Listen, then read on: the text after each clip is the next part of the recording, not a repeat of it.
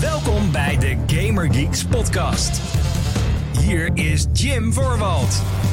Hallo mede GamerGeeks, wat leuk dat je luistert naar de GamerGeeks podcast. De talkshow van GamerGeeks waarin ik en soms een andere geek het graag met je hebben over hetgeen wat speelt in en rondom de gamingindustrie. Ik ben Jim dus en uh, datum van opname is vijf maart tweeduizend drieëntwintig. Het is de tweehonderdnegende aflevering van deze show waarin ik het uh, met jou heb over uh, het laatste nieuws van uh, videogames, wat er allemaal gespeeld wordt. En uh, waar je wellicht uh, je ogen op moet houden, wat je op de radar moet houden en dat soort dingen. Wat uh, tof dat je erbij bent, uh, of dit nou je tweehonderdnegende aflevering is, of misschien wel je allereerste. Maar uh, mocht je verderop in de show denken, nou, dit is echt wel helemaal, uh, dit vind ik helemaal leuk. En uh, hier wil ik meer van horen. Uh, probeer, vergeet dat niet. Probeer en vergeet niet te abonneren via je favoriete uh, podcastdienst. Zoals Google Podcast, Apple Podcast, Spotify. Uh, waar je ook maar naar podcast kan luisteren, daar uh, is deze podcast op te vinden. Als het goed is. Uh, en uh, dan kan je abonneren. Dus zodra er dan een nieuwe show is, krijg je die meteen binnen in je feed. En dan kan je lekker gaan luisteren. Een videoversie, die is ook te vinden op youtube punt com slash gamergeeksnl. En ook Ook op Spotify kan je kijken. Dan kan je tegenwoordig kijken en luisteren. Wat ik um, als iemand die uh, het heel erg leuk vindt als er uh, uh, nieuwe functies zitten binnen die podcast-apps, vind ik dat heel erg tof. Maar uh, dat uh, kan je dus helemaal zelf bepalen. Wat voor versie uh, je dan ook op dit moment kijkt of hoort. Wees welkom bij de Gaming Geeks podcast. En voordat ik um, uh, met jou ga hebben over het uh, kortere nieuws van de afgelopen week. En, en uh, wat ik allemaal aan het spelen ben. En, en de grote nieuwsstukken van de afgelopen week. Want jeetje, wat is er weer veel gebeurd. Um, ik kreeg een pakketje binnen. Uh, ik kreeg een pakketje binnen. Daar moet ik het toch even over hebben. Ik zal het even tevoorschijn halen hoor. Um, er zat ook een briefje bij. Um, en dit is dan wel uh, even wat minder als je uh, de audio luistert. Maar ik zal zo, uh, proberen zo goed mogelijk te om, uh, het te omschrijven.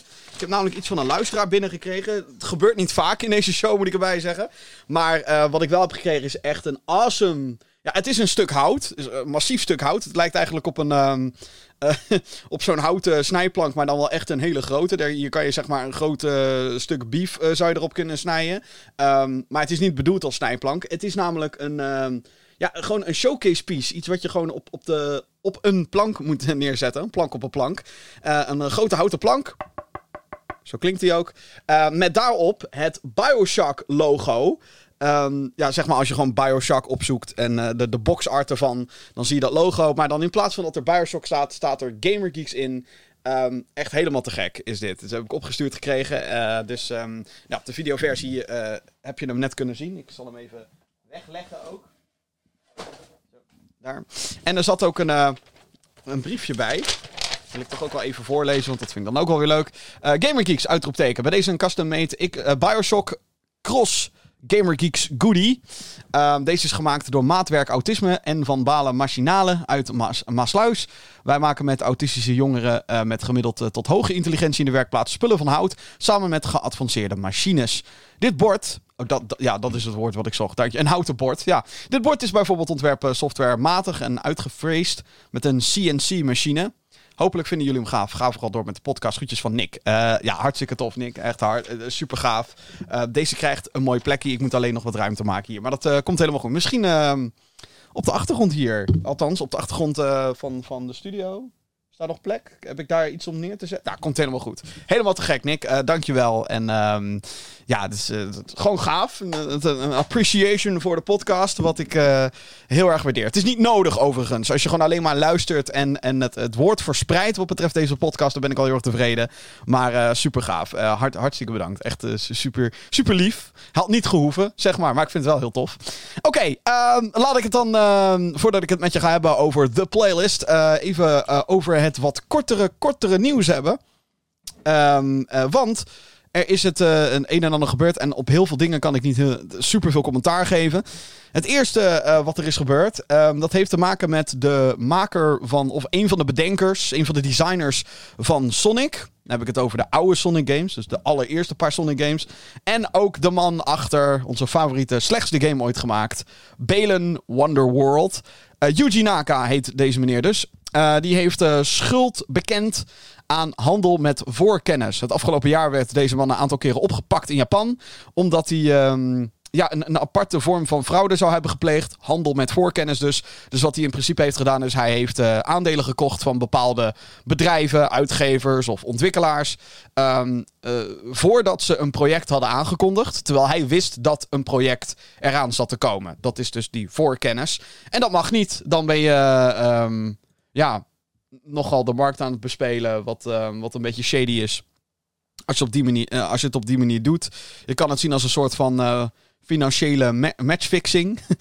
uh, dus het zou hetzelfde zijn als dat ik bijvoorbeeld uh, informatie zou krijgen in vertrouwen ook. Hè, dat ook. Je krijgt dan in vertrouwen krijg je die informatie. Het zou bijvoorbeeld zijn dat als ik bijvoorbeeld nu zou weten, weet ik veel, dat, uh, dat Nintendo, dat de nieuwe Nintendo Switch console super vet gaat worden. Dat iemand vanuit Nintendo dat mij in vertrouwen verteld heeft en dat ik dan ineens allemaal aandelen ga kopen. Wetende dat ze omhoog gaan schieten en dat ik ze dus kan verkopen met winst.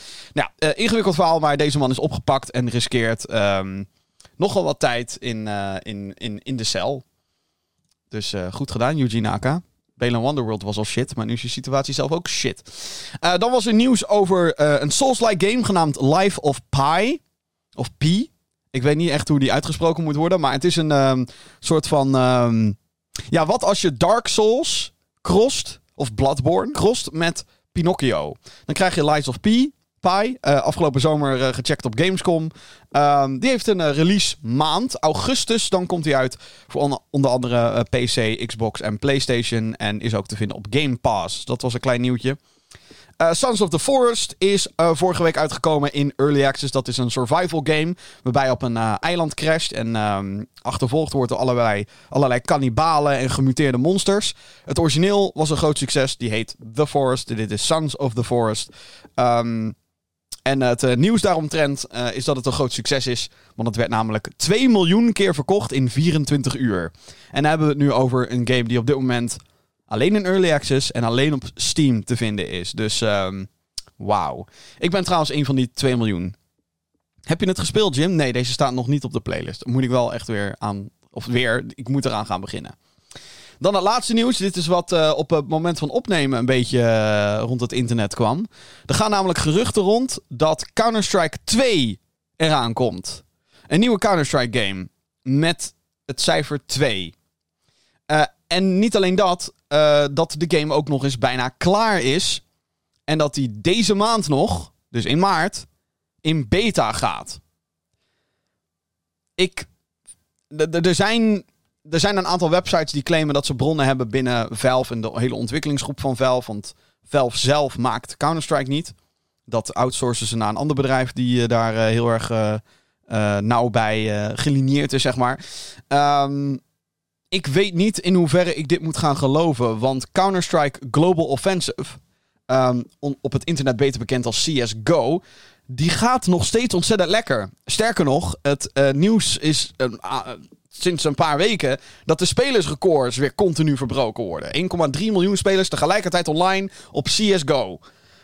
Ik zie dan niet echt een reden waarom je nu een sequel zou willen maken. Uh, waardoor je dus eigenlijk de, de playerbase gaat, uh, gaat verspreiden over meerdere games. Um, ja. Ik, en, en daarnaast heb ik ook zoiets van, hoe kan je C S G O nu verbeteren? Ja, de graphics kunnen mooier. De... En je zou nieuwe modi kunnen toevoegen, nieuwe maps kunnen toevoegen. Dat kan ook binnen het huidige C S G O. Nu, die game is elf jaar oud. Ik weet het. Het is een oude game inmiddels. Maar nog steeds ongekend populair. Dus waarom zou je daar mensen vanaf willen halen? Als het nog steeds zo... Het vindt nog steeds nieuwe spelers, geloof ik. Ik, ik, ik kan bijna niet geloven dat je spelersrecords of spelersaantallen qua record kan gaan zitten verbreken. En dat er niet nog nieuwe spelers bij komen. Dus het is... Ik, ik, ik zou het qua business niet snappen. Daarnaast vind ik de titel heel erg raar. Want, kijk, je had Counter-Strike. Daar kwamen patches op. En de populairste daarvan was één punt zes. Uh, dan had je Source. Counter-Strike Source. Dat was de eerste opvolger.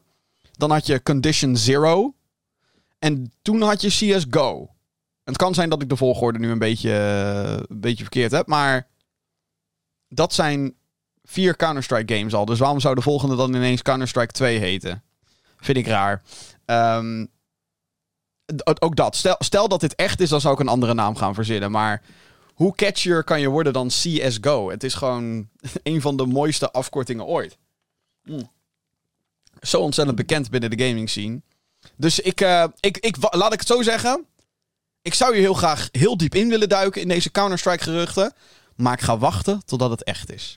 En dan ga ik met jou uh, analyseren wat dit gaat betekenen voor Counter-Strike. En wat voor meerwaarde een nieuwe Counter-Strike game dan überhaupt zou kunnen hebben ten opzichte van het huidige C S G O. De enige meerwaarde die ik op dit moment kan bedenken voor een nieuwe ca- Counter-Strike is dat het een console game wordt. Want C S G O, Global Offensive, is alleen maar op P C.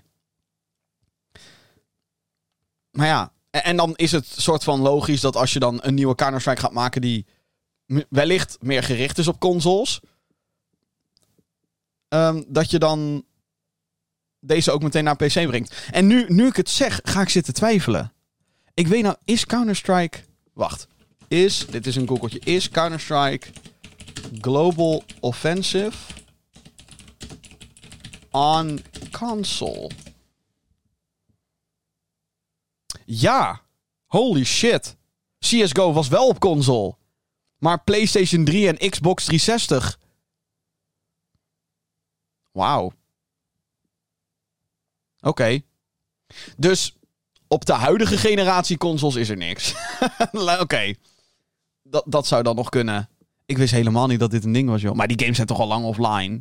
Kan dat nog? Kan je die game nog spelen op Xbox driehonderdzestig? Dat zou wel heel grappig zijn. Ik weet het niet. Wauw. Oké. Okay. Nou, dat zijn ook dingen die gebeuren in de podcast. Uh, anyway, een nieuwe Counter-Strike. Uh, wat ik al zei. Als er officiële informatie is, als er echt een trailer is en een announcement, dan... Um...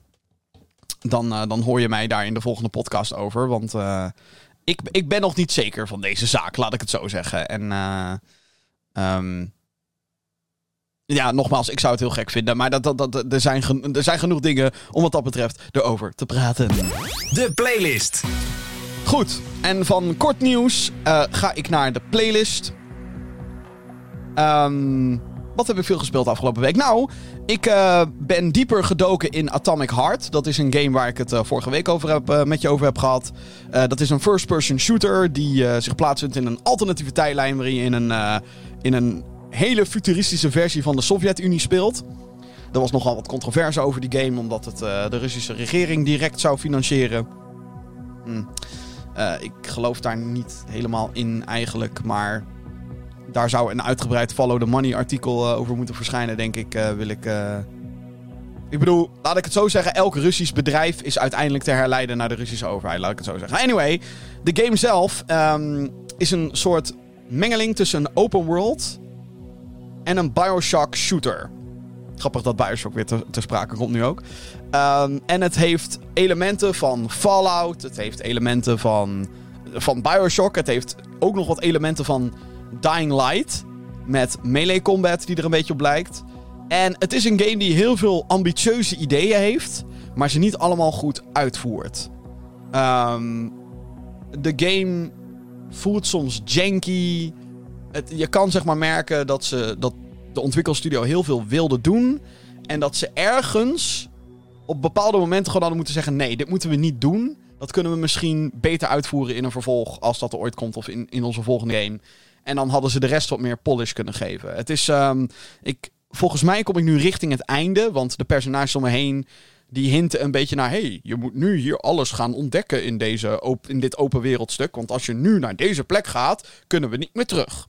Dus dat, dat, dat, dat is een subtiele hint uh, die de game geeft van... Uh, ja, haha. Um, kijk uit, want anders kan je geen upgrades meer halen en zo.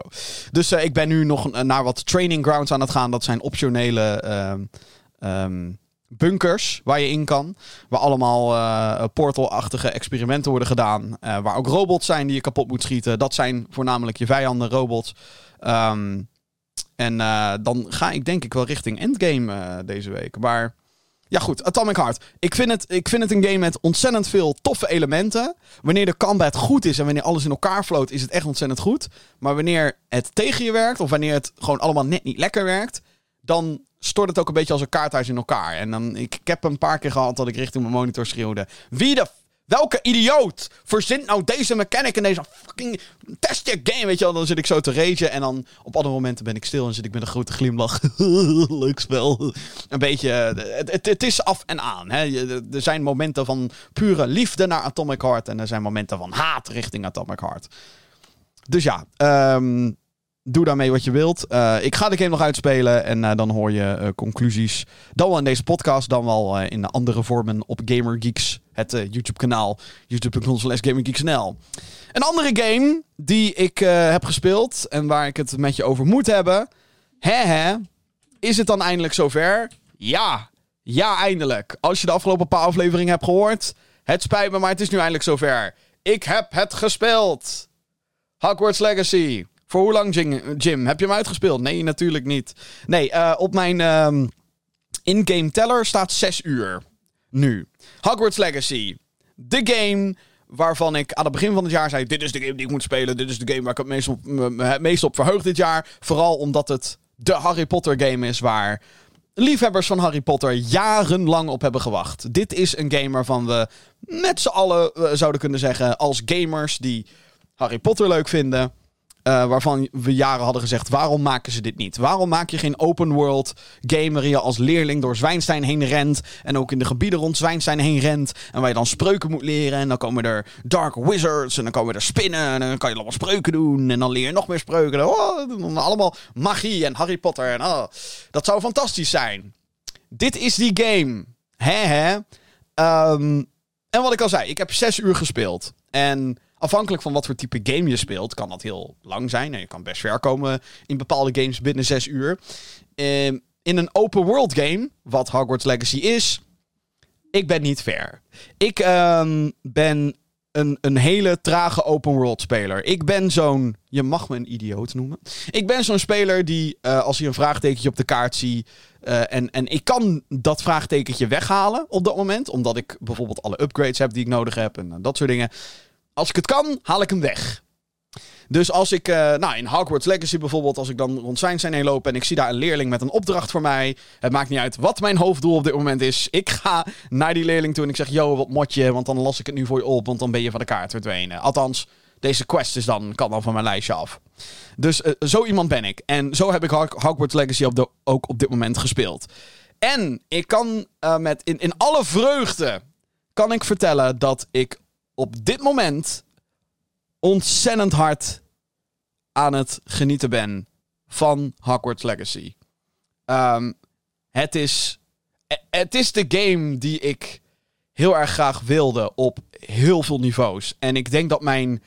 Ik was wel, ook al, ook al stond dit op nummer één van de games die ik moet spelen in tweeduizend drieëntwintig... ik was alsnog een beetje sceptisch en ook realistisch. Ik probeer vaak mijn... mijn, mijn Mijn sceptische houding, mijn cynische houding richting aankomende releases, probeer ik vaak... Um, of althans, ik, ik, ik ben vaak cynisch en sceptisch.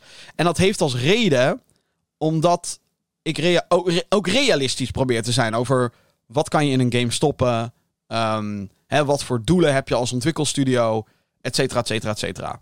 En eerlijk is eerlijk, ik had niet verwacht dat Hogwarts Legacy zo ontzettend veel detail met zich mee zou nemen. En dat het echt alles op alles zet om de wereld van Hogwarts, de Wizarding World, om die op zo'n toffe digitale manier neer te zetten. Je speelt namelijk als een leerling die uh, uh, pas in het vijfde jaar, vijfde schooljaar van Hogwarts begint aan Zweinstein. Ik noem het gewoon Hogwarts. Fuck it. Um, dus je bent niet zo jong als Harry Potter in het eerste boek slash eerste film. Um, je bent wat ouder. En dat vind ik ten eerste eigenlijk best wel een, een goede... Um, ik vind dat een goede keuze op meerdere fronten. Omdat je dan ten eerste... He, je, je maakt dan een personage die iets volwassener eruit ziet dan een kind van elf. Um, en ten tweede, dan is het ook wat veiliger om in de wat meer donkere kanten van de Wizarding World te, te gaan. Met dodelijke spreuken en monsters en dat soort dingen. En dat maakt het ook allemaal iets wat real, nou, realistisch in een Hogwarts game. Nou ja, gewoon, gewoon, het is een goede keuze dat je als vijfdejaars begint. Vind ik. Uh, Om meerdere redenen. En um, je gaat met een professor mee die jou begeleidt. En uh, op onderweg naar Hogwarts uh, krijg je een, een, een, een, een artefact van hem. Of althans, die laat hij dan zien. En daar zitten kennelijk andere mensen achteraan. Of althans mensen, goblins. Die uh, zitten er achteraan. En dat heeft dan weer te maken met Ancient Magic. En jij bent een leerling die op de een of andere manier, om de een of andere reden, verbonden is aan Ancient Magic. Jij kan bepaalde spreuken doen en bepaalde magische dingen zien die andere mensen niet kunnen zien. Dus het is een soort van Chosen One-achtig idee. Zonder dat je Harry Potter bent. Het speelt zich ook uh, iets van een honderd jaar of zoiets af voor de eerste Fantastic Beasts of Harry Potter film. Dus um, personages uit Harry Potter ga je hier ook gewoon zo goed als niet tegenkomen. Um, wat ik trouwens ook prima vind. Ik weet dat er sommige mensen zijn die vinden dat dat uh, teleurstellend is. Ik vond het wel... Um, ik vond het heel erg werken. In, uh, in, of ik vind het tot, tot dusver heel erg werken in deze game. Omdat je dan met een schone lei kan beginnen. En je dan ook niet vastzit aan... Um, bepaalde acteurs of actrices, uh, waarvan er ook een aantal helaas niet meer onder ons zijn. Um, want ja, voor mij is Alan Rickman is Snape, bijvoorbeeld, in de Harry Potter films. En er is niemand, niemand die hem daar ooit kan vervangen. Um, je kan het proberen, maar niemand kan dat doen. Um, en dus als je een, een, een, een game zou maken waarin he, die, die plaatsvindt in het daadwerkelijke Harry Potter tijdperk, dan zou ik het heel raar vinden als Snape ineens door iemand anders uh, gespeeld wordt. Um, en er ook anders uit zou zien. Want ik weet niet of ze dan ook meteen toestemming hebben om zijn uiterlijk over te nemen. Dus da- daar, daar hoef je allemaal niet druk over te maken. Het is een op zichzelf staand verhaal in The Wizarding World. Dat betekent niet dat, um, dat er geen referenties zijn naar allerlei aspecten van die Wizarding World. En wat ik al zei, het detail in deze game is ongekend vet. Hogwarts is digitaal nagemaakt. En ook met um, daarbij locaties waarvan je denkt, oh my god, dit, dit, dit is die locatie uit de film, punt. Uh, de, de, de, de verschillende klaslokalen die in de films te zien zijn, zijn hier nagemaakt en hebben bijna dezelfde layout. Uh, de manier hoe Hogwarts eruit ziet is één op één met de film. Um, hoe sommige spreuken klinken, zoals Lumos. Dat is een, uh, een lichtgevend... Dan, dan wordt je toverstok een, een soort torch, eigenlijk. Um, maar dat is zo ontzettend gaaf gedaan. Hoe diezelfde geluidjes er zijn. Er zijn ook een paar muzikale cues die uh, her en der worden genomen... om, uh, uh, om, om je nog, no, nogmaals te helpen herinneren dat je een Harry Potter game speelt. Um, als je bijvoorbeeld uh, field pages verzamelt, dat zijn... pagina's met info. En als je die dan vindt, dan krijg je een beetje experience en een beetje lore over de wereld. Dan hoor je dat, uh, dat bekende. En daar blijft het dan bij. Weet je wel? Het, het speelt niet de volledige tune af, maar wel net genoeg dat je nostalgia wordt aangewakkerd. Van, oh, dit is, uh, ja, dit is Harry Potter. Oh, ik zit in de Wizarding World van Harry Potter. En dat doet het allemaal ontzettend goed. Wat me verbaasde was hoe fijn het ook is uh, om te vechten. Tegen mensen. Uh, je, je hebt natuurlijk allerlei verschillende, allerlei verschillende spreuken heb je die je uh, kan inzetten om, uh, om, uh, om te vechten tegen monsters, tegen andere wizards, in dueling clubs heb je en dat soort dingen. Um, en het is best wel heel erg vet hoe, um, hoe dat gedaan is. Je hebt basisspreuken, maar je hebt ook al die bekende Expelliarmus, Stupefy, uh, Levioso, uh, Accio. Incendio, zei ik die al? Geen idee, maar die vind ik heel leuk om te gebruiken. Mensen in de fik steken. En dat soort dingen. Het, het, de combat werkt lekker. Veel beter dan ik had verwacht. Ik dacht van ja, dit wordt gewoon heel standaard spammen als een soort third-person shooter. Maar het speelt echt meer als een... Ja, als een... Ik wil niet zeggen een hack-and-slash game. Ik bedoel, je schiet technisch gezien. Schiet je met dingen. Spreuken. Um, maar ja, het, het, het is ook een beetje steen, papier, schaar. Uh, Tovenaars kunnen bijvoorbeeld een bepaalde kleur schild om zich heen hebben. En dan moet je weer bepaalde spreuken doen om die schilden te doorbreken. Um, en, um, uh, dat, ja, en die kunnen op cooldown zitten. Dus je kan niet continu alle spreuken blijven spammen. De krachtigste spreuken die duren wat langer voordat je ze weer kan gebruiken. Um, en et cetera, et cetera. Je kan allerlei verschillende spreuken kan je, kan je leren. Ik ben pas zes uur bezig. Ik heb nog lang niet alle spreuken. Maar dat wordt er wel eentje. Dat wordt een doel van mij. En ja, ik ga ook Avada Kedavra leren. De... de dodelijkste spreuk in het hele Harry Potter-universum. Letterlijk, want het is gewoon een killing curse. Um, zoals je merkt ben ik een beetje aan het fanboyen. Ik ben aan het fanboyen over um, hoe de game eruit ziet. Het ziet er trouwens heel erg vet uit. Um, ik ben fa- aan het fanboyen over de sfeer, de audio, de, de, de, de, atmo- ja, de atmosfeer. Allemaal geweldig. Het enige wat ik uh, een beetje jammer vind, en dat zeg ik ook als iemand die um, Harry Potter heel leuk vindt, is dat ze het toch net niet konden weerstaan om een aantal namen die bekend zijn voor Harry Potter mensen, om die hier soort van in te douwen. Waardoor ik heb, ja, maar dat maakt het een beetje leem. Uh, zo is er een, een leraar, twee leraren eigenlijk, de headmaster, op dit punt in, in de tijd van, uh, van The Wizarding World, is Professor Black. Achternaam Black, Sirius Black uit de Harry Potter boeken, denk ik, ja. Is dat nodig? En dan is er een andere professor en die heet alweer Professor Weasley. En dan denk ik, ja, het is, is zo niet nodig.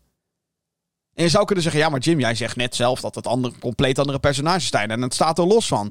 Precies. Dus waarom dan die namen gebruiken? Als het toch geen directe link heeft met iets wat in Harry Potter gebeurt. Waar die personages een grote rol spelen.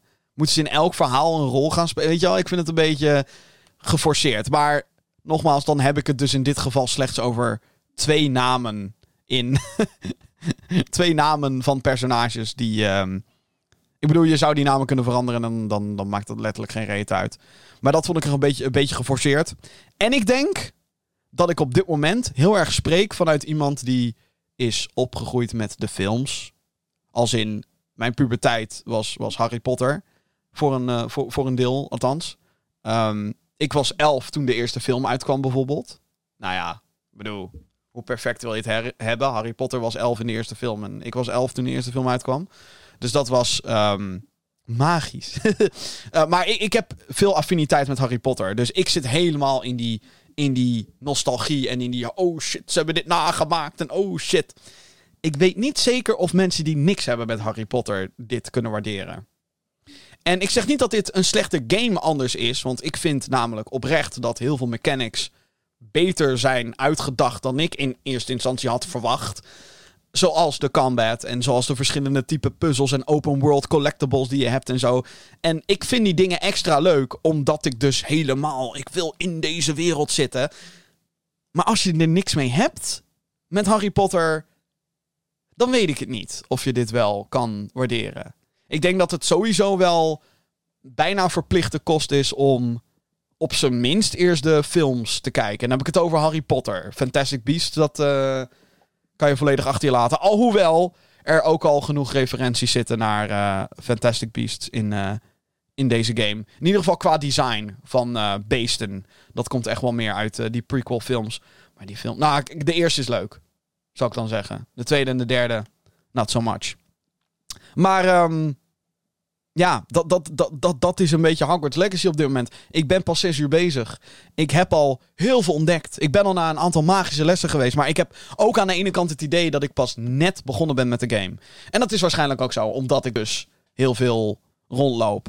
Uh, je hebt ook fast travel in de game, dus dat je meteen van, uh, van locatie naar locatie kan teleporteren. Maar ik loop gewoon door die hallen heen, want ik vind het op dit moment nog... Het heeft op dit moment bij mij nog de charme van... Oh shit, ik loop door, ik loop door Hogwarts. En wat vet is dit. Voor de geïnteresseerden trouwens, ik ben een Ravenclaw. Dat is mijn uh, house. Dus uh, bij deze. Nee, ik ga dit uh, zeker nog doorspelen. Ik uh, ben op dit moment uh, echt wel een beetje verliefd op Hogwarts Legacy. Ook nu ik het erover heb, denk ik ook... Ah, ik wil doorspelen, ik wil doorspelen. Maar er is nog zoveel om te spelen, zoveel om te spelen. Oh, zo ontzettend veel. Maar dat, uh, dat is Hogwarts Legacy. Althans, de eerste zes uur van Hogwarts Legacy. Een magische zes uur. Ik zou er nog een half uur over kunnen doorpraten, maar uh, er is nog zoveel meer om te bespreken. Zometeen in de GamerGeeks podcast. Zoals slecht nieuws voor PlayStation omtrent de Activision Blizzard deal met Xbox. De Game of the Year van tweeduizend tweeëntwintig krijgt een uitbreiding. Niet mijn persoonlijke Game of the Year. Tweede... Nou, kom ik zo op terug. En gaat er nog wat komen van Beyond Good and Evil twee? Het wankelt. Het wankelt, het wankelt. Maar goed, is dat nieuws? Er is wel nieuws omtrent Beyond Good and Evil twee. De nieuws. Laten we daar maar snel naartoe gaan. Uh, maar ik begin met Pokémon Presents. Afgelopen week zond de Pokémon Company namelijk hun eerste Pokémon Presents presentatie uit voor dit jaar, voor tweeduizend drieëntwintig. Um, hierin worden de plannen voor Pokémon games voor de aankomende tijd bekendgemaakt. Uh, heel veel mensen noemden het ook een Pokémon Direct. Dat is het officieel gezien dan niet, maar het werkt als een Nintendo Direct. Maar dan gaat het puur en alleen over Pokémon. En wordt het gepresenteerd trouwens vanuit de Pokémon Company. Heel veel mensen denken dat de Pokémon Company en Nintendo hetzelfde zijn. Is niet helemaal waar. Ingewikkeld verhaal over wie wat nou heeft. Volgens mij is het wel zo dat Nintendo voor een groot deel eigenaar is van de Pokémon Company. En dat ze daarom zoiets hebben van, hé, hey, als er een mainline game is, dan komt die op Nintendo-platforms en niet ergens anders. Hm. Maar hoe dat nou exact zit, geen idee. Anyway, wat zat er dan in deze Pokémon Presents? Nou, hierin werd onder andere Pokémon Sleep opnieuw onthuld. Ook als ik het er weer over heb, dan uh, moet ik er eigenlijk gewoon weer om lachen. Dus ja, wat is Pokémon Sleep? Uh, Pokémon Sleep is een app op je telefoon die meet hoe je slaapt en uh, ook verschillende wekkerfuncties heeft. Dus het uh, kan monitoren uh, hoe lang het heeft geduurd voordat je in slaap viel, hoe lang je hebt geslapen, hoe luidruchtig je hebt geslapen, et cetera, et cetera, et cetera. Ik uh, weet dat het allemaal heel schattig bedoeld is, maar ik vind het aan de andere kant ook wel een gigantische creepfactor hebben. Dat Uh, De Pokémon Company dus straks exact weet hoe luidruchtig ik ben in bed. Hoe, uh, hè, wat mijn uh, wekkertijden zijn. Wat, uh, hoe ik slaap, hoe lang ik erover doe en dat soort dingen. Het is natuurlijk wel, het zou kunnen helpen om, om of althans, de, het kan dus ook meten hoe lang je erover hebt gedaan om te slapen. Of hoe, hè, hoeveel herrie je maakt en dat soort dingen. Hoe vaak je hebt omgedraaid.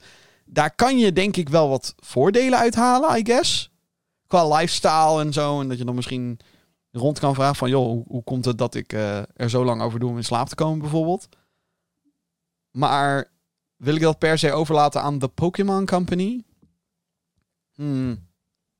Press X to doubt, zou ik dan maar zeggen. Daarnaast waren er ook uh, in de presentatie uh, Pokémon Presents dus. Uh, updates voor de MOBA Pokémon Unite, e-sports kampioenschappen en Pokémon Café Remix. Die uh, werden allemaal getoond. Daarnaast worden de eerste lichting Pokémon kaarten opnieuw gedrukt onder de noemer Pokémon Trading Card Game Classic. Gaat er veel geld doorheen. Uh, en voor de mobiele game Pokémon Go en Pokémon Sleep wordt er een nieuwe accessoire gelanceerd. De Pokémon Go plus plus. En nee, ik versprak mij niet. Het apparaatje heet echt de Pokémon Go plus plus. Dit uh, kan gelinkt worden aan de titels uh, die zojuist genoemd zijn. Uh, en uh, kan geluid maken, zodat het ook bijvoorbeeld als je wekker kan dienen. Maar de Pokémon Go plus plus dus. uh, dan uh, was er ook nog uh, nieuws uh, over Netflix. Die gaat namelijk in samenwerking met de Pokémon Company een stop-motion serie maken. Die, gepla- die zich plaatsvindt op een vakantieresort. En die gaat heten Pokémon Concierge. Pokémon Concierge. Uh, het grootste nieuws uit de prese- pre- Het grootste nieuws uit de presentatie is een expansion pass voor Pokémon Scarlet slash Violet voor de Nintendo Switch. De uitbreiding gaat The Hidden Treasure of Area Zero heten. En uh, wordt in twee delen uitgebracht. Eind dit jaar, oftewel fall twintig drieëntwintig, zeiden ze, komt part one, The Tail Mask, waarbij spelers naar het uh, land Kitama- uh, Kitakami gaan. Part two gaat heten de Indigo Disc. En komt later, in de winter van tweeduizend drieëntwintig, zeggen ze. Um, uh, ja, die komt later. Er worden Pokémon toegevoegd die in eerdere games zaten, maar nog niet in Scarlet en Violet. En uh, volgens mij waren er wat uh, leaks en zo dat het om meer dan tweehonderd Pokémon in totaal zou gaan. Fans zijn over het algemeen teleurgesteld vanwege de afwezigheid van andere games. Zo was er ooit een Detective Pikachu in de maak voor Nintendo Switch, maar die straalt door zijn afwezigheid. En waren er geruchten omtrent een nieuwe Pokémon Mystery Dungeon titel. Uh, maar ja, die was er ook niet. Het was ook de uitgelezen kans om Pokémon Blue, Red en Yellow aan te kondigen voor de Nintendo Switch Online dienst. Maar ook dit was wederom niet aanwezig. Dus het was al in al was het best wel een teleurstellende showcase. Um, ik heb um, niet afgelopen week, maar de week daarvoor heb ik uh, in, in uh, Powerpraat gezeten. De podcast van Power Limited. En um, ik, ik heb heel erg te doen met uh, Jacco van, van Pu. Die zat namelijk helemaal, hey, het maakt niet uit wat ze doen. Maar als ze Pokémon uh, blauw, rood en geel op, op Nintendo Switch Online zetten, ben ik tevreden. Want hoe tof is dat? Weet je wel, wat, wat, wat een mooie samenkomst van omstandigheden zou dat zijn. Nintendo Switch heeft nu Game Boy games. Wat is een van de beste Game Boy games ooit? Dat is Pokémon natuurlijk. Nou ja, ik dacht ook, joh, als ze dat inderdaad hebben, dan is die Presents presentatie prima. Wat de rest ook mag zijn, dat zou dan prima zijn. En uh, het zat er niet in. Ik heb uh, direct na het zien van deze Pokémon Presents ben ik even naar de livestream van Puur gegaan. En ik zag daar een verslagen man die echt, nou ja, zijn ziel was weggezogen. Het was alsof een Dementor, Harry Potter referentie, een Dementor gewoon langs is gekomen. En, uh, gewoon alles weg. Geen lol meer. Het kon gewoon niet meer. En ik snap het ook wel. Het, um, ik ben niet de grootste Pokémon fan zelf. Ik vond Pokémon Legends Arceus daarentegen wel echt helemaal te gek. Die game op de Nintendo Switch van vorig jaar. Uh, Scarlet en Violet heb ik nog niet gespeeld. Um, maar ik, ik, zoals je merkt, ik ben niet... Ik sta niet te springen om elke Pokémon uh, aankondiging of wat dan ook. Dus waarschijnlijk was deze presentatie ook niet helemaal voor mij bedoeld. Maar um, alsnog, ook ik vond, ook al ga ik er met hele getemperde uh, uh, verwachtingen ga ik erin. Ook dan denk ik, mwah, dit was niet zo heel goed, hè. Dat is een beetje saai, hè. Een beetje met updates van games waarvan heel veel mensen denken, I don't care, hè. En dat is... Um, is een beetje... is een beetje jammer. Ja. Je zou denken dat ze met uh, meerdere sp- d- dingen aan gaan komen. Ik heb daar wel een kleine theorie over. En ik weet niet of dit... Het, het is eigenlijk de enige theorie die je kan bedenken. Want je zou denken dat de Pokémon Company meer games in ontwikkeling heeft. Dat er andere spin-offs aankomen. Dat er ongetwijfeld ook weer iets van een mainline Pokémon game aankomt. Ik snap wel heel goed waarom dit jaar geen nieuwe grote Pokémon game komt. Hè? Want vorig jaar hebben we Legends Arceus gehad. Januari tweeduizend tweeëntwintig. In november tweeduizend eenentwintig kwamen de remakes van Diamond en Pearl. Dus dat zijn al twee Pokémon games in drie maanden. En toen aan het eind van afgelopen jaar, dus in november, kwam Scarlet en Violet. Dus het is, dat is best wel veel achter elkaar. En ik snap dan ook dat ze dan dit jaar pakken om even de boer te laten ademen. Om de teams wat te laten doen. Zeg maar, aan nieuwe games te laten werken. En uh, dan maar expansion content uit te brengen. Dus dat snap ik wel. Maar als het gaat om de spin-offs, kan het niet gewoon zo zijn dat... Um, dat alles een beetje ingehouden wordt, omdat Nintendo mogelijk met een nieuwe console komt. De opvolger van de Switch. Of je dat dan een handheld of een console wilt noemen, of een hybride, whatever, dat maakt even niet uit. Maar de opvolger van de Switch. Zou het gewoon zo zijn dat die daadwerkelijk volgend jaar komt, maart tweeduizend vierentwintig. En dat daardoor bepaalde aankondigingen van games, waarvan je denkt, oh ja, die komt volgend jaar, maar die tonen we nu alvast, want kijk eens, wordt hyped, oh, oh, leuk, iedereen, iedereen lijp. Zou het niet gewoon zo zijn dat er een beetje ingehouden wordt, zodat eerst de aankondiging van die nieuwe hardware gaat komen? Of voordat Nintendo überhaupt gaat aangeven van, hé hey jongens, volgend jaar komt de nieuwe hardware. En dat dan pas langzaam maar zeker info naar buiten komt omtrent Pokémon games op die, ook die hardware. Want ik heb ergens het vermoeden, maar dit heb ik al vaker uitgesproken. Of het gaat, echt zo gaat zijn, weet ik niet. Want het is en blijft Nintendo. Die zijn heel onvoorspelbaar wat mij betreft als het gaat om... Uh, om hun hardware om, en om hun ideeën omtrent nieuwe hardware.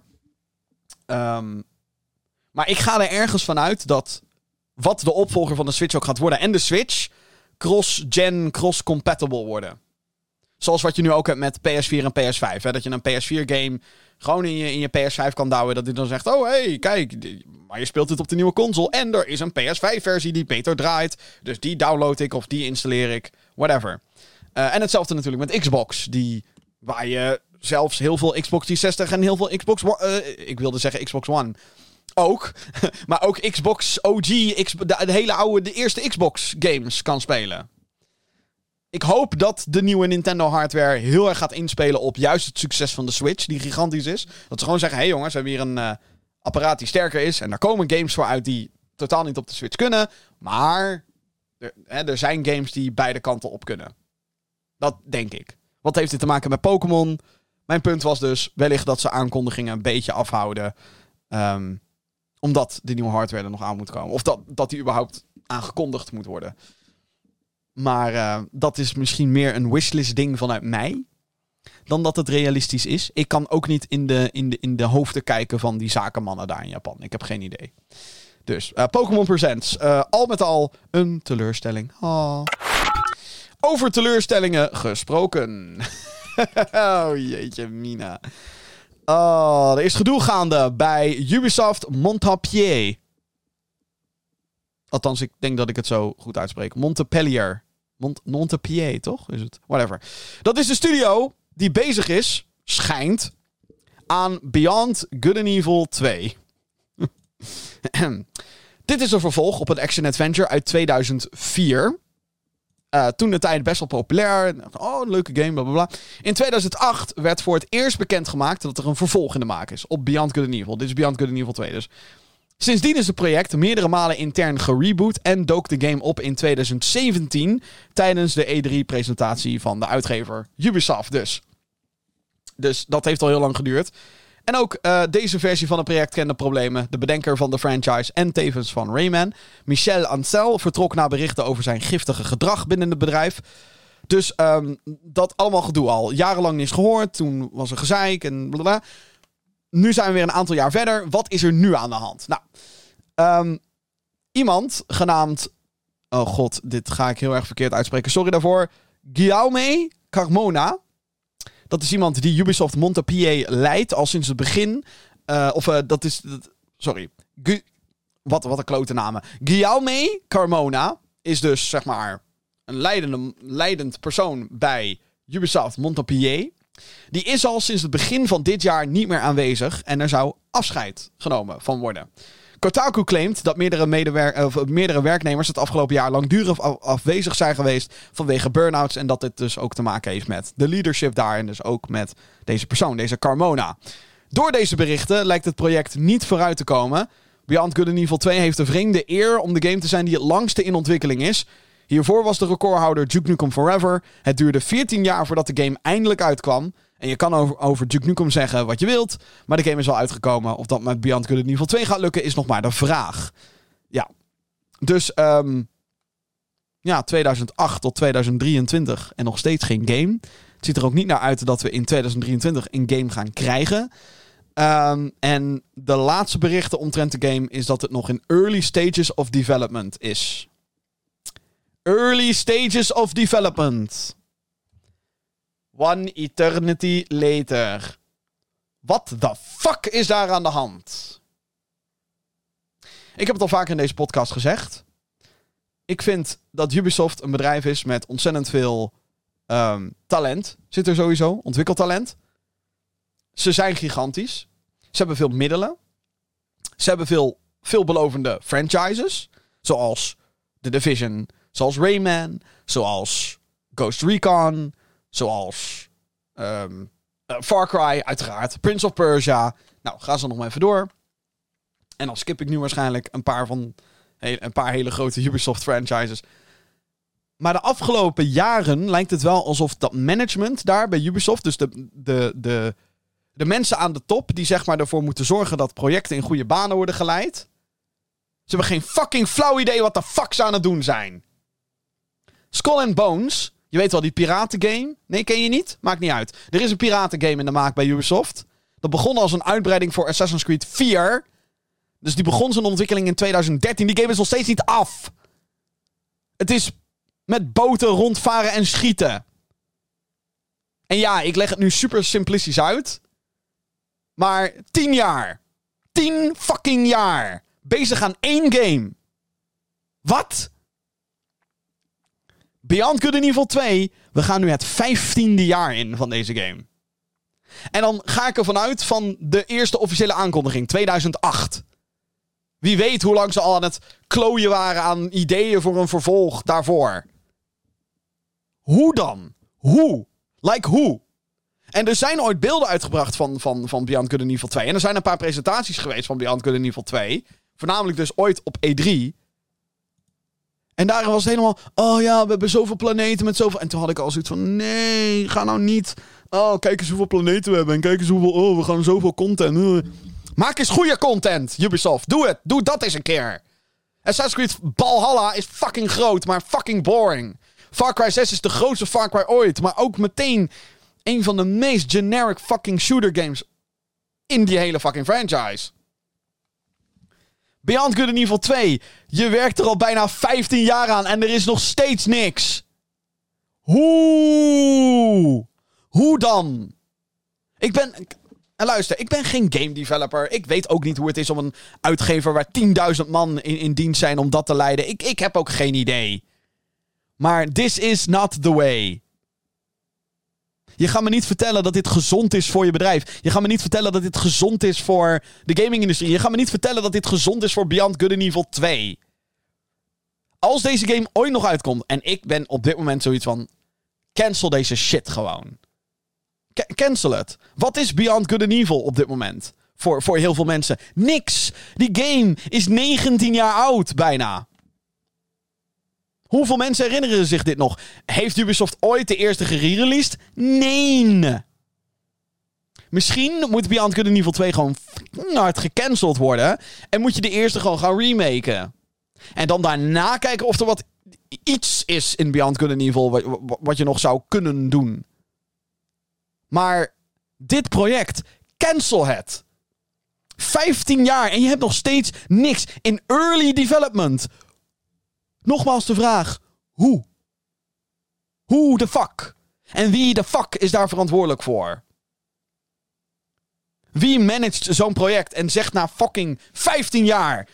Ja, nee jongens, blijf nog maar zo doorgaan op dit tempo. En dan gaat er nu dus weer een studiohoofd weg. Werknemers die met burn-outs fucking thuis zitten. Burn-outs voor een game die dus nog in early... Ik kan gewoon niet... Ik, ik, ik, ah. I don't get it. Ik snap het echt niet. En dit is al iets wat jaren speelt bij Ubisoft. Jaren. Ik moet even googlen wat deze fucking studio... Want het, zij moeten toch meer maken dan alleen maar dit. Beyond Good and Evil twee. Wat hebben ze nog meer gedaan? Wat hebben ze nog meer gedaan? Zombie U. Rayman Legends. Dat, dat is goed. Valiant Hearts. Deze studio kan goede shit doen. Of hebben ze meegewerkt aan? Dat is nooit echt duidelijk bij Ubisoft. Omdat meerdere studio's binnen de Ubisoft groep... Die komen zeg maar allemaal... Die werken allemaal samen aan de grote projecten. Even kijken. Ghost Recon Wildlands hebben ze aan meegewerkt. Breakpoint hebben ze aan meegewerkt. Huh. En Beyond Good and Evil twee. En dan ga ik even uit van de laatste tien jaar. Maar of zij dan lead developer zijn van iets... Wacht, dat kunnen we gewoon kijken door erop te klikken. Even kijken hoor. Uh, do, do, do, do, development, development. Laten we even, uh, weet ik veel, uh, uh, Breakpoint. Wie heeft Breakpoint gemaakt? Ubisoft Paris. Dus Montpellier was een support studio, zie ik nu. Ik ben gewoon nu aan het rondklikken online om een beetje een, een, een schatting te krijgen van de situatie. Dus deze studio, die al vijftien jaar bezig is aan Beyond Good and Evil twee, heeft veel gesupport aan andere projecten, zoals dat vaker gebeurt binnen Ubisoft nogmaals. Bij sommige titels is, is het all in, zeg maar. Oh shit, Far Cry zes moet dit jaar uit. Fucking verzamel de troepen, jongens. Reinforcements, boom. Iedereen op dat project, bij wijze van. vijftien jaar. Ik snap er geen reet van. En het erg is, is dat ik een beetje... Zelfs ik word er een beetje moe. Ik, ik hou soms van een beetje emoties uitstorten uh, in deze podcast. Maar ik word er moe van om dit de hele tijd over Ubisoft te zeggen. Fix je management. For fuck's sake. En cancel projecten als, uh, als het gewoon niet meer lukt. Ze hebben al weet ik hoeveel projecten gecanceld het afgelopen jaar. Volgens mij hebben ze echt iets van tien games de prullenbak in gegooid. Maar dan moet je ook afvragen... Wie heeft dan überhaupt ooit het groene licht gegeven aan die projecten? Als ze... Vaak voordat ze überhaupt worden aangekondigd de prullenbak ingegooid worden. En dan heb ik het in dit geval niet over games die... Hè, over pitches binnen een studio van... Hé, hey, we hebben vijf ideeën over wat onze volgende game wordt. En dat die vier afgekeurde ideeën, dat dat dan die projecten zijn. Nee, dit zijn projecten die al in... Gewoon in actieve development waren. Gecanceld. Ah, echt. Ubisoft, kom op. Jullie kunnen het. Dat is wat het frustrerend maakt. Jullie kunnen goede shit maken. Ik hou van Assassin's Creed. Als het goed is, dan. de goede games. Die zijn geweldig.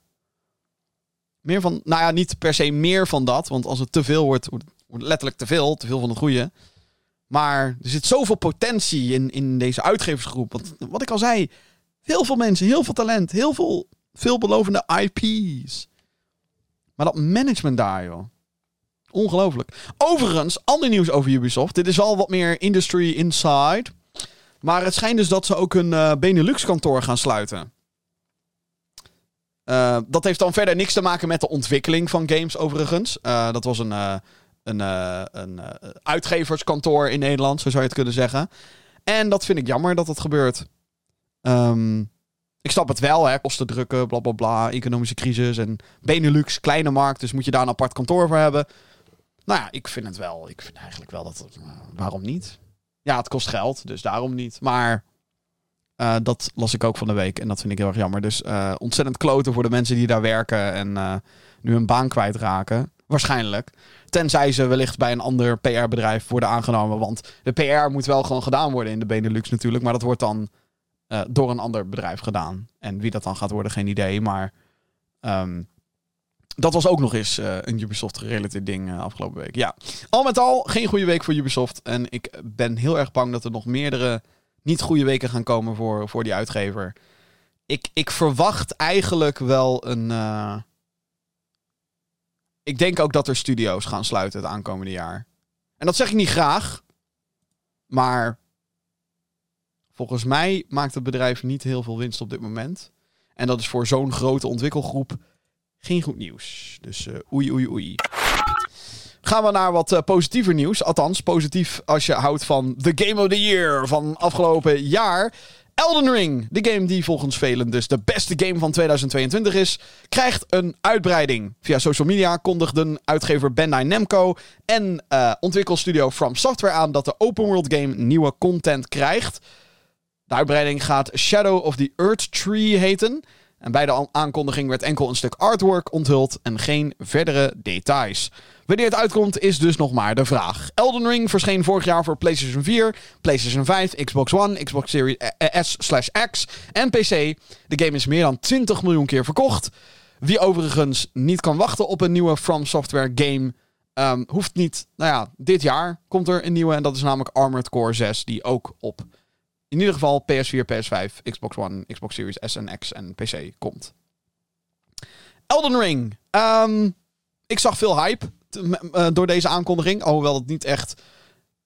Nou ja, het, het was terecht in de zin van... Oh shit, er komt meer nieuwe content naar... Hè, wat voor velen dus een ontzettend goede game is. Um, maar geen trailer of wat dan ook. Geen grote brouhaha. Uh, waarschijnlijk was het ook een beetje om... Uh, leaks voor te zijn. Althans, dat vermoeden heb ik. Uh, want anders doe je niet, niet zo'n, uh, zo'n type aankondiging. Um, maar um, ja, D L C. Ik heb verder niet heel veel over Elden Ring te zeggen. Want het is een van die games die ik uh, niet gespeeld heb. En um, ook niet echt van plan ben om te spelen. En dat komt niet omdat ik vind dat de game slecht is of zo. Ik ben gewoon helemaal niet goed in dit soort type games. Ik uh, heb Dark Souls meerdere malen geprobeerd. Demon Souls... Ik heb er gewoon geen geduld voor. De, ene, de, de enige die ik heel tof vond, maar ook niet heb uitgespeeld... maar dat was Bloodborne. Dus uh, Sony, uh, Bloodborne Remaster, Bloodborne Remake, Bloodborne twee... weet ik veel, zoiets. Zou ik heel tof vinden dan, persoonlijk. Maar dat is dan heel gierig, hè, dat ik uh, dat wil. Maar uh, dit gaat ongetwijfeld weer uh, voor een gigantische boost zorgen. Ik denk dat heel veel uh, mensen die Elden Ring fantastisch vonden... weer teruggaan om uh, de D L C te spelen. Dus uh, good on them, weet je wel? Ik ga er verder ook gewoon niks over zeggen. Gewoon nice. Nice. Goede games krijgen meer content. Nice. Dan is er een nieuw deel in de Activision Blizzard deal saga soap. Jeetje mina. Een nieuw deel in de Activision Blizzard overname. Ruzie, zo zou je het ook kunnen noemen, tussen Xbox en PlayStation is weer aangekomen. De beslissing van de Europese Commissie is met een week uitgesteld. Of zij het dus eens zijn of niet met deze overname. Alle... Uh, uh, Alles lijkt erop dat de Europese Commissie het gewoon gaat goedkeuren. En voor de context. Vorig jaar maakte Microsoft, waar Xbox onder valt... Een, uh, en Activision Blizzard maakte bekend dat uh, die laatste partij... dus Activision Blizzard, overgenomen wil worden voor een bedrag van bijna negenenzestig miljard dollar.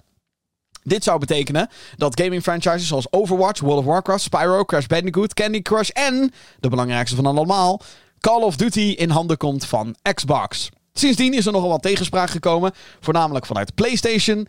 Die beweert dat Xbox op den duur alles exclusief wil maken, waardoor er volgens PlayStation een monopoliepositie ontstaat en dat andere platformhouders, hunzelf dus, het moeilijk gaan krijgen.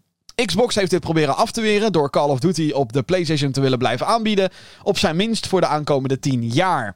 Inmiddels is er een deal getekend tussen Xbox en Nintendo dat Call of Duty het volgende decennium naar Nintendo-platforms komt. Let overigens op, er werd niet specifiek gezegd Nintendo Switch, Nintendo platforms. Dus opvolger van Switch, vraagteken. PlayStation weigert een dergelijke deal te tekenen. Nu is er slecht nieuws voor PlayStation, want een rechter in Amerika, dus dat is weer een andere commissie, ander, ander gedoe, maar een rechter in Amerika heeft namelijk besloten dat Xbox toegang krijgt tot interne documenten die onder andere communicatie vanuit PlayStation bevatten, waaronder ook hun exclusiviteitsdeals. Dit gaat Xbox ongetwijfeld gebruiken om de hypocrisie van PlayStation aan te duiden als het gaat om exclusieve content. Wordt vervolgd. Dus w- wat bedoel ik hiermee? Het is namelijk zo dat de hele angle die, die Xbox hier heeft, is dat zij zeggen, wij willen games aan meer spelers ge- nageven, aanbieden. Wij willen ervoor zorgen dat de gaming community alleen maar groter wordt. En dat, oh, het maakt niet uit of je op Xbox of op PlayStation zit, maar wij zorgen voor de games die jij wil spelen. Dat is een, uh, dat is een verweer, dat is een argument. Um, en ik denk ook, trouwens, voor de duidelijkheid, stel, Xbox zou nu Call of Duty hebben, zouden ze dan meteen stoppen met Call of Duty op PlayStation? Ik denk van niet, omdat Call of Duty op PlayStation veel te veel geld oplevert en dat dat ook geld is die Xbox niet kan laten liggen, Microsoft. Want hé, hey, dit is een dure overname, negenenzestig miljard, dat moet je terug gaan verdienen. En dat zijn ze in ieder geval de aankomende tien jaar flink van plan om te gaan doen, met dus onder andere Call of Duty overal aanbieden, daar waar het kan. Ehm... Um, Maar PlayStation's verweer is dus van, ja luister, Xbox gaat dit dus uh, gebruiken om alles exclusief te maken. Of sowieso op Game Pass. Bar, bar, bar, bar. En zeg wat je wil over um, Microsoft's strategie. Over dat zij heel veel dingen kopen om concurrentie te vormen tegen PlayStation voornamelijk. Nintendo is het natuurlijk ook. Um, en heel veel mensen zeggen, ja maar Nintendo concurreert niet. Bullshit. Um, want elke euro die je uitgeeft aan een videogame kan een Nintendo-videogame zijn. Een videogame op een Nintendo-platform dan. Een Xbox-game, een PlayStation-game of een P C-game. Of een mobile-game zelfs ook nog. Dus niet concurreren, hè, dat Nintendo geen concurrentie zou zijn vind ik bullshit. Maar whatever, dat is weer even een hele uh, discussie apart.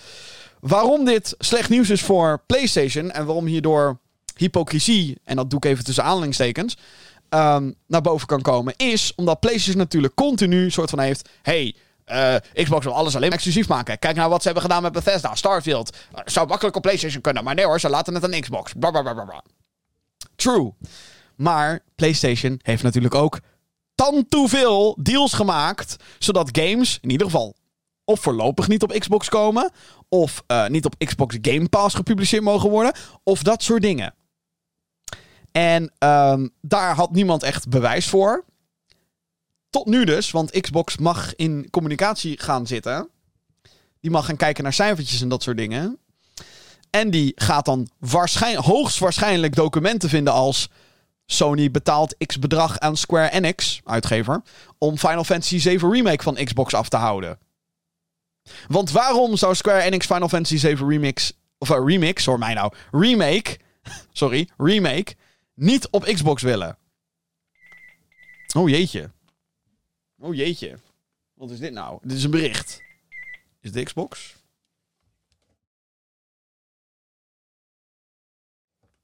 Helaas, het was niet Xbox. Het was een ander telefoontje. Anyway, waar was ik? Oh ja. Um, play, oh ja, Final Fantasy zeven Remake. Denk je dat Square die niet op Xbox zou willen verkopen? Denk je dat Microsoft of Xbox niet al lang aan Square Enix een aantal dollar heeft geboden van, joh, laten we deze ding op uh, Game Pass zetten, joh. Dat is niet gebeurd. En het is wel met andere Final Fantasy... Andere Final Fantasy games zijn wel naar Xbox gekomen. Ik geloof dat Crisis Core, wat de uh, prequel is, Even kijken hoor. Xbox. Ja, Crisis Core Final Fantasy uh, zeven Reunion is op Xbox. Dus het is niet zo dat Square geen Final Fantasy zeven producten... Uh, d- dat ze die niet op Xbox willen. Dat willen ze wel. Want Crisis Core is op Xbox. Maar zeven Remake niet. Want dat is iets wat Sony hoogstwaarschijnlijk heeft tegengehouden. Of wat anders tegengehouden, heeft een deal getekend. Hé, hey, hallo, wij betalen jullie dit. En dan komt het alleen op PlayStation.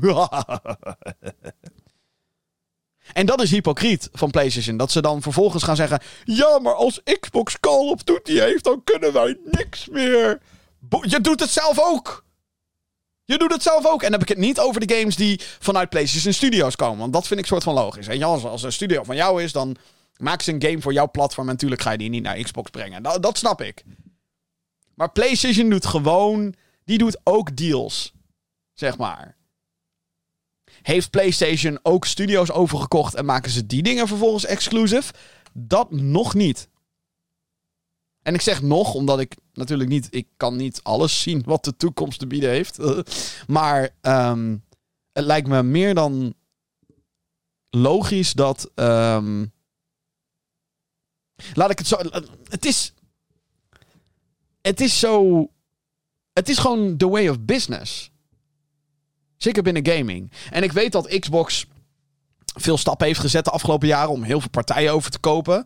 En ik denk dat Bethesda daarin een, uh, Bethesda is daarin een hele grote geweest. Um, maar ja, tegelijkertijd... publiceert Xbox wel Minecraft Legends... ook gewoon op PlayStation. En daar is geen gedoe over geweest... toen Minecraft werd overgenomen door Xbox... Daar is nul gedoe. En nu met Call of Duty is het ineens allemaal... Uh, nee, mag niet. En ik snap het. Call of Duty is huge. En zal ook de aankomende tien jaar nog huge blijven.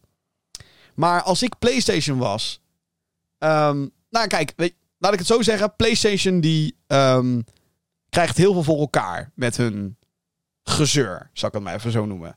Ze krijgen heel veel voor elkaar. Namelijk dat het nu al meer dan een jaar duurt... voordat deze deal überhaupt kan doorgaan. PlayStation doet er alles aan om het niet door te laten gaan. Zij weigeren deals te tekenen. Zij weigeren. Ze gaan continu protesten aantekenen hiertegen. Al is het alleen maar om het um, uit te stellen. Maar hopelijk helemaal van de baan weg te vegen. Die deal. Wat ik, ik denk niet dat het realistisch is. Ik denk dat die deal doorgaat. Ik denk wel dat het... Uh... Ik bedoel, zeker als de Europese Commissie er ook mee instemt, dan... is dat een hele grote stap richting het groene licht, zeg maar, voor, voor de deal. Um, dus, dus te, en, en dat is hun... Aan de ene kant is dat ook weer hun goed recht... dat ze hier tegen gaan protesteren, whatever. Maar dit zou, wat mij betreft... ook een uitgelezen kans zijn voor PlayStation... om nou gewoon even die mouwen op te stropen... en gewoon te zeggen, oké... Okay, laten wij dan in ieder geval... met onze eigen first-person shooter franchise gaan komen... die... voorlopig nog niet de hoogtes überhaupt in de buurt kan komen van Call of Duty populariteit. Maar kom wel met iets, weet je al? Ga weer concurreren. Do it. Hoe meer concurrentie, hoe beter het is. En is het een beetje flauw van Xbox dat ze gewoon weg met Microsoft money gaan strooien om die concurrentie te bevorderen? Ja. Ja, dat is een beetje flauw. Maar aan de andere kant... That's the nature of doing business. Dus um, het wordt heel erg interessant. Dit is iets wat we heel erg in de gaten moeten gaan houden. Want ik denk dat er heel veel in- interessante informatie gaat komen... uit het feit dat Xbox nu in PlayStation's documenten mag gaan zitten snoepen. Daar gaat heel veel uitkomen. Dat, dat gebeurde ook al toen, uh, toen Epic een uh, rechtszaak aanspande tegen Apple... vanwege Fortnite op iOS en verdienmodellen op die digitale stores en dat soort dingen. Toen kwamen er ook allemaal hele interessante tidbits kwamen er naar buiten over hoe dealtjes werken, wat voor financiën er zijn en dat soort dingen. En laten we trouwens ook niet vergeten dat PlayStation uh, in de afgelopen generatie, dat is het laatste wat ik hierover wil zeggen, uh, zeg maar de houding van PlayStation tegenover de houding van Xbox. Laten we niet vergeten dat het PlayStation was... Die vorige generatie zei... Nee, wij willen niet aan crossplay doen. Nee, willen we niet. Nee. Koop de game maar lekker op PlayStation. Oh, oh jij wil met mensen spelen online? Koop maar op PlayStation. Als jij op PlayStation zit. Haha. Hoezo Fortnite met Xbox? Nee, doen we niet aan. Ga toch weg, joh. En dat had heel veel overtuiging nodig om eindelijk PlayStation overstag te laten gaan. En te zeggen, hé, oké. Okay, wij zetten het knopje om. Klik, crossplay kan. Want dat was het voor heel veel ontwikkelaars. Dat was toen letterlijk, bro, wij kunnen... Het is easy, crossplay, easy. En nu is het... Niet met alle games, maar het is nu wel de norm. Crossplay. Althans, ik vind het de norm. Het zou de norm moeten zijn nu, crossplay. Is je game beschikbaar op P C, Xbox, PlayStation... Dan moet je gewoon met allemaal kunnen spelen. Zit mijn maat op Xbox en ik speel op P C... Dan moeten wij gewoon samen kunnen spelen. Vind ik. Moet er ook een optie zijn trouwens om crossplay uit te zetten in games? Vind ik ook. Zeker als je te maken hebt met P C en controllers en dat soort dingen. Maar goed, dat is ook wederom een discussie apart. Dus, interessante wendingen. Behind closed doors. Bij de, gaming, uh, bij, bij, bij de gaming-industrie. En daarmee ben ik aan het einde gekomen van deze aflevering van de GamerGeeks podcast. Maar niet voordat ik je heb vermeld dat... Heb jij een vraag voor de show? Nou. Mail naar podcast at gamergeeks dot n l. Dat kan je natuurlijk altijd doen. Commentaar, vragen of uh, alles wat er tussenin zit. Uh, uh, uh, ja, podcast at gamergeeks dot n l. Dat is het mailadres waar je je, je commentaar kwijt kan. Um, vergeet natuurlijk niet te abonneren op deze podcast via je favoriete podcastdienst, zoals Google Podcast, Apple Podcast, Spotify. Vergeet ook niet te abonneren op het YouTube-kanaal, youtube dot com slash gamergeeks dot n l, waar een videoversie van deze show te vinden is en meer content, zoals mijn wekelijkse breakdown slash impressies van The Last of Us H B O-serie. Zo ontzettend goed. Oh, bijna voorbij. Nog maar twee afleveringen op het moment van opnemen. Ah, help paniek. Uh, dus uh, ga erop abonneren. Check het allemaal. Hartstikke bedankt voor het luisteren naar deze tweehonderdnegende aflevering van de Gaming Geeks... Uh, ge- ja? Ja, nee, zo heet hij. De Gaming Geeks podcast. Wauw. En ik spreek heel graag een volgende keer.